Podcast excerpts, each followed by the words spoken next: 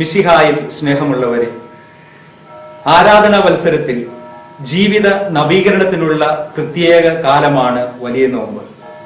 ദൈവത്തിന്റെ സഹായവും മനുഷ്യരുടെ സഹകരണവും സമർപ്പണവും കൂടി ചേരുമ്പോൾ ജീവിതത്തിൽ നന്മകളുണ്ടാവും കാര്യങ്ങൾ ഭംഗിയാവും നമുക്ക് വിതയ്ക്കാനാവും പക്ഷേ അത് മുളപ്പിക്കുന്നതും വളർത്തുന്നതും ഫലം ചൂടിക്കുന്നതും ദൈവമാണ്.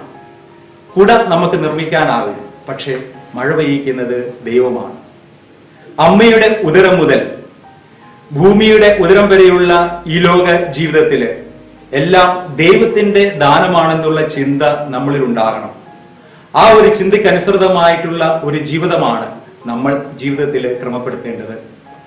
ഒരിക്കലൊരാൾ ദൈവത്തോട് ചോദിച്ചു ഞാൻ എങ്ങനെയാണ് എന്റെ ജീവിതത്തെ ക്രമപ്പെടുത്തേണ്ടത്? എന്ന്.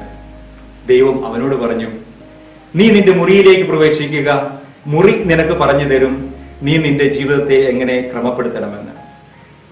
അതനുസരിച്ച് അവൻ തന്റെ മുറിയിലേക്ക് പ്രവേശിച്ചു. മേൽക്കൂര പറഞ്ഞു ലക്ഷ്യം ഉയർന്നതായിരിക്കണം. അവന്റെ മുറിയിൽ കറങ്ങിക്കൊണ്ടിരുന്ന ഫാൻ അവനോട് പറഞ്ഞു എപ്പോഴും കൂളായിരിക്കണം അവന്റെ മുറിയിൽ പ്രകാശിച്ചുകൊണ്ടിരുന്ന ബൾബ് അവനോട് പറഞ്ഞു നീ മറ്റുള്ളവർക്ക് പ്രകാശമായി തീരണമെന്ന്. അവന്റെ മുറിയിലെ കണ്ണാടി പറഞ്ഞു നീ നിന്നെ തന്നെ മനസ്സിലാക്കുക. അവന്റെ മുറിയിലെ കലണ്ടർ അവനോട് പറഞ്ഞു ദിവസങ്ങൾ വിലപ്പെട്ടതാണ്. അവന്റെ മുറിയിലെ ക്ലോക്ക് അവനോട് പറഞ്ഞു സമയം വിലപ്പെട്ടതാണ്. അവന്റെ മുറിയിലെ ഭിത്തി അവനോട് പറഞ്ഞു നീ മറ്റുള്ളവരുടെ ഭാരങ്ങൾ കൂടി താങ്ങുക.